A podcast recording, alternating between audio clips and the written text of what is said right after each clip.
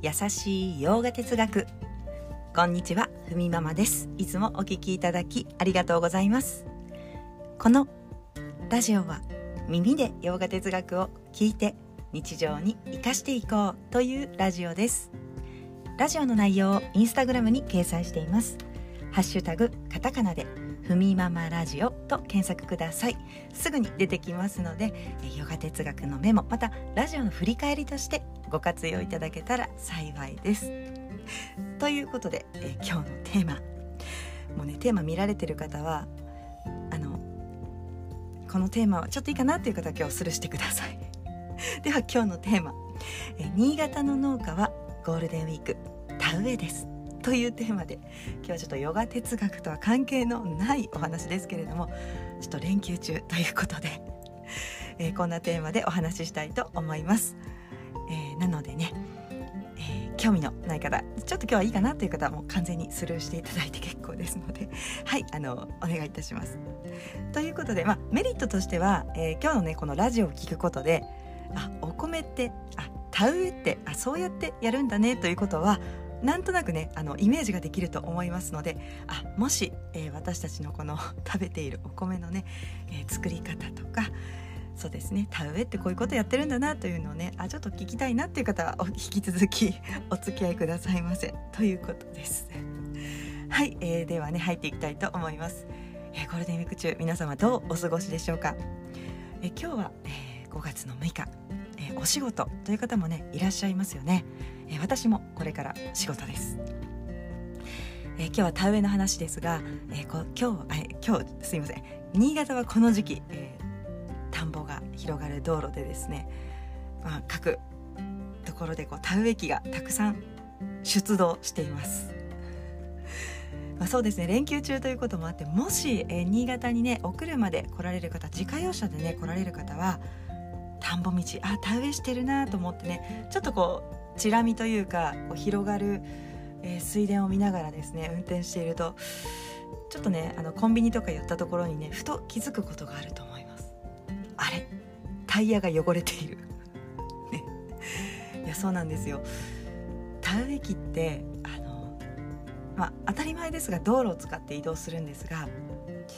舗装されてる道路も移動するんですね、なるべく左あの左の方によってあの通常の車がね走らせやすいように移動しますけれども、まあ、結構速度もしっかり出るので、60キロとか80キロ出るんですが、えー、速度をまあ大体車のねあの速同じ速度でも走れるんですけれどもそうなんですよ。舗装されている道路も走るということはあの土の塊が落ちてます。まあ、割とねこう水田が広がる道路をあのゴールデンウィーク中こう通られる方はあのこのね至る所に落ちている 土の塊。ちょっとね車のタイヤで踏むとですねちょっと大変なことになるんですね。すぐ洗車しないとですねあのこびりつきがすごいということであのちょっと気をつけていただきたいなと思います、あ、農家も気をつけてるんですよ。なるべくそういう道路は通らないようにしてますしあまりにもひどい時はねこう水でこう流すというかこうあるのでこの水でねバケツで使って勢いで水の勢いでね、えー、なるべく、えー、残らないようにはしていますけれどもどうしてもね作業の移動中そういうことは起こりますのでご了承くださいという農家のお願いを 重々にお伝えしますけれどもはいそういうことなんですね。そうなです何年か前も確かね天皇陛下がこの時期に来られるという時にもうこの地域の農家にあの道路はきれいにしてくださいっていうね通達がもう重々に 来たほどなんですね、まあ、そのくらいです。見た目もねちょっと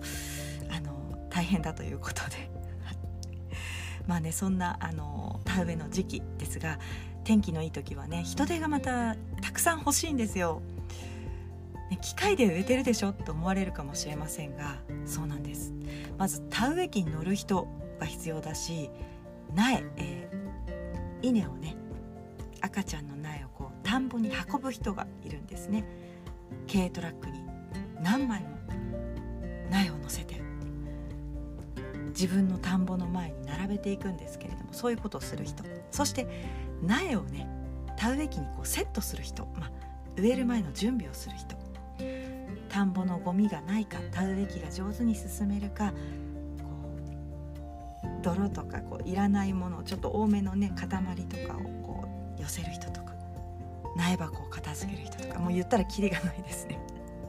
なので割とねあの農家ではなくてももともと農家ではなくても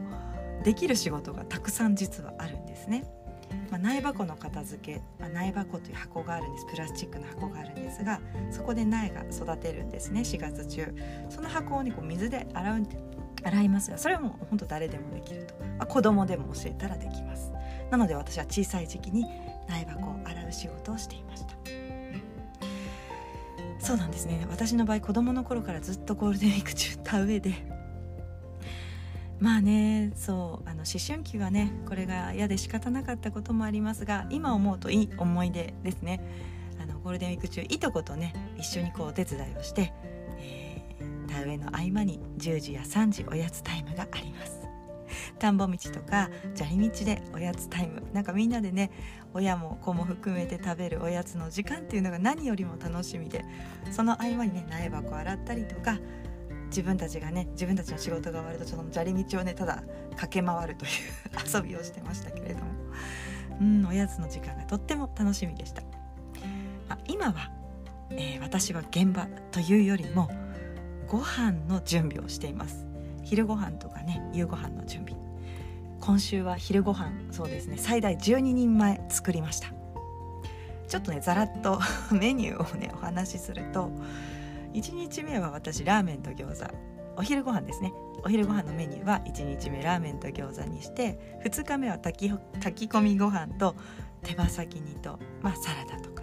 3日目は冷やしうどんと。天ぷらということでね昼ご飯12人前作りましたけれども、まあ、時間差で作るようにしてるのでだいたい6人6人とかで、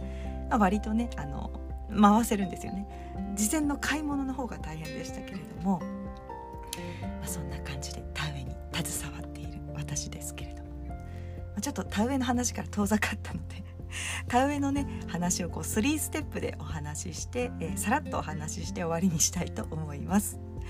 え田植え田植え機でね苗の植え方を3ステップでここからはお話しします。まず1つ目、まあ、水田には田植え機がちょうどよくこう動くぐらいの水の水位に水の量を調整します、えー、田んぼというのはね、えー、田んぼに水が入るような給水口とまた田んぼの水を出す排水口があるんですよね。稲刈りの時期になればしっかり排水しなければ今度稲刈りができませんから排水口もあります。なので水の量をね田植え機がこう植えやすい水位にする必要があるんですが、えその調整をします、えー、2番目。田植え機をね田んぼに入れます。その前に田植え機にね苗をセットしますけれどもこれもやっぱり手作業なんですよね、えー、長方形に植えた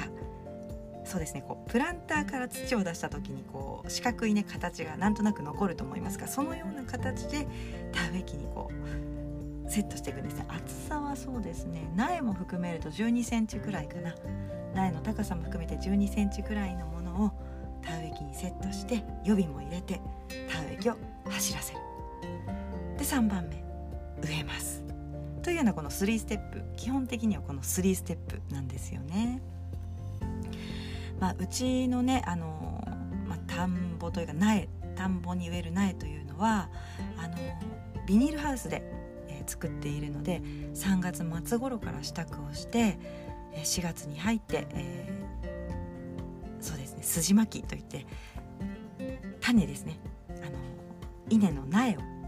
えー、育てるために筋巻きという作業をします。種をまいてビニールハウスで発芽させると。4月に入ると気温がね上がってくるので4月中に苗がすくすくと育ち5月には高さ1 0センチ前後のね苗が完成するということですね。その苗を田んぼに植えてゴールデンウィーク中田んぼにこの水田にね苗たちが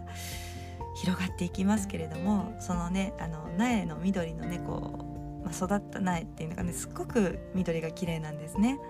田んぼに植えてしまうとまだ弱々しい感じが残りますがその苗も10日もすれば、えー、緑が増えて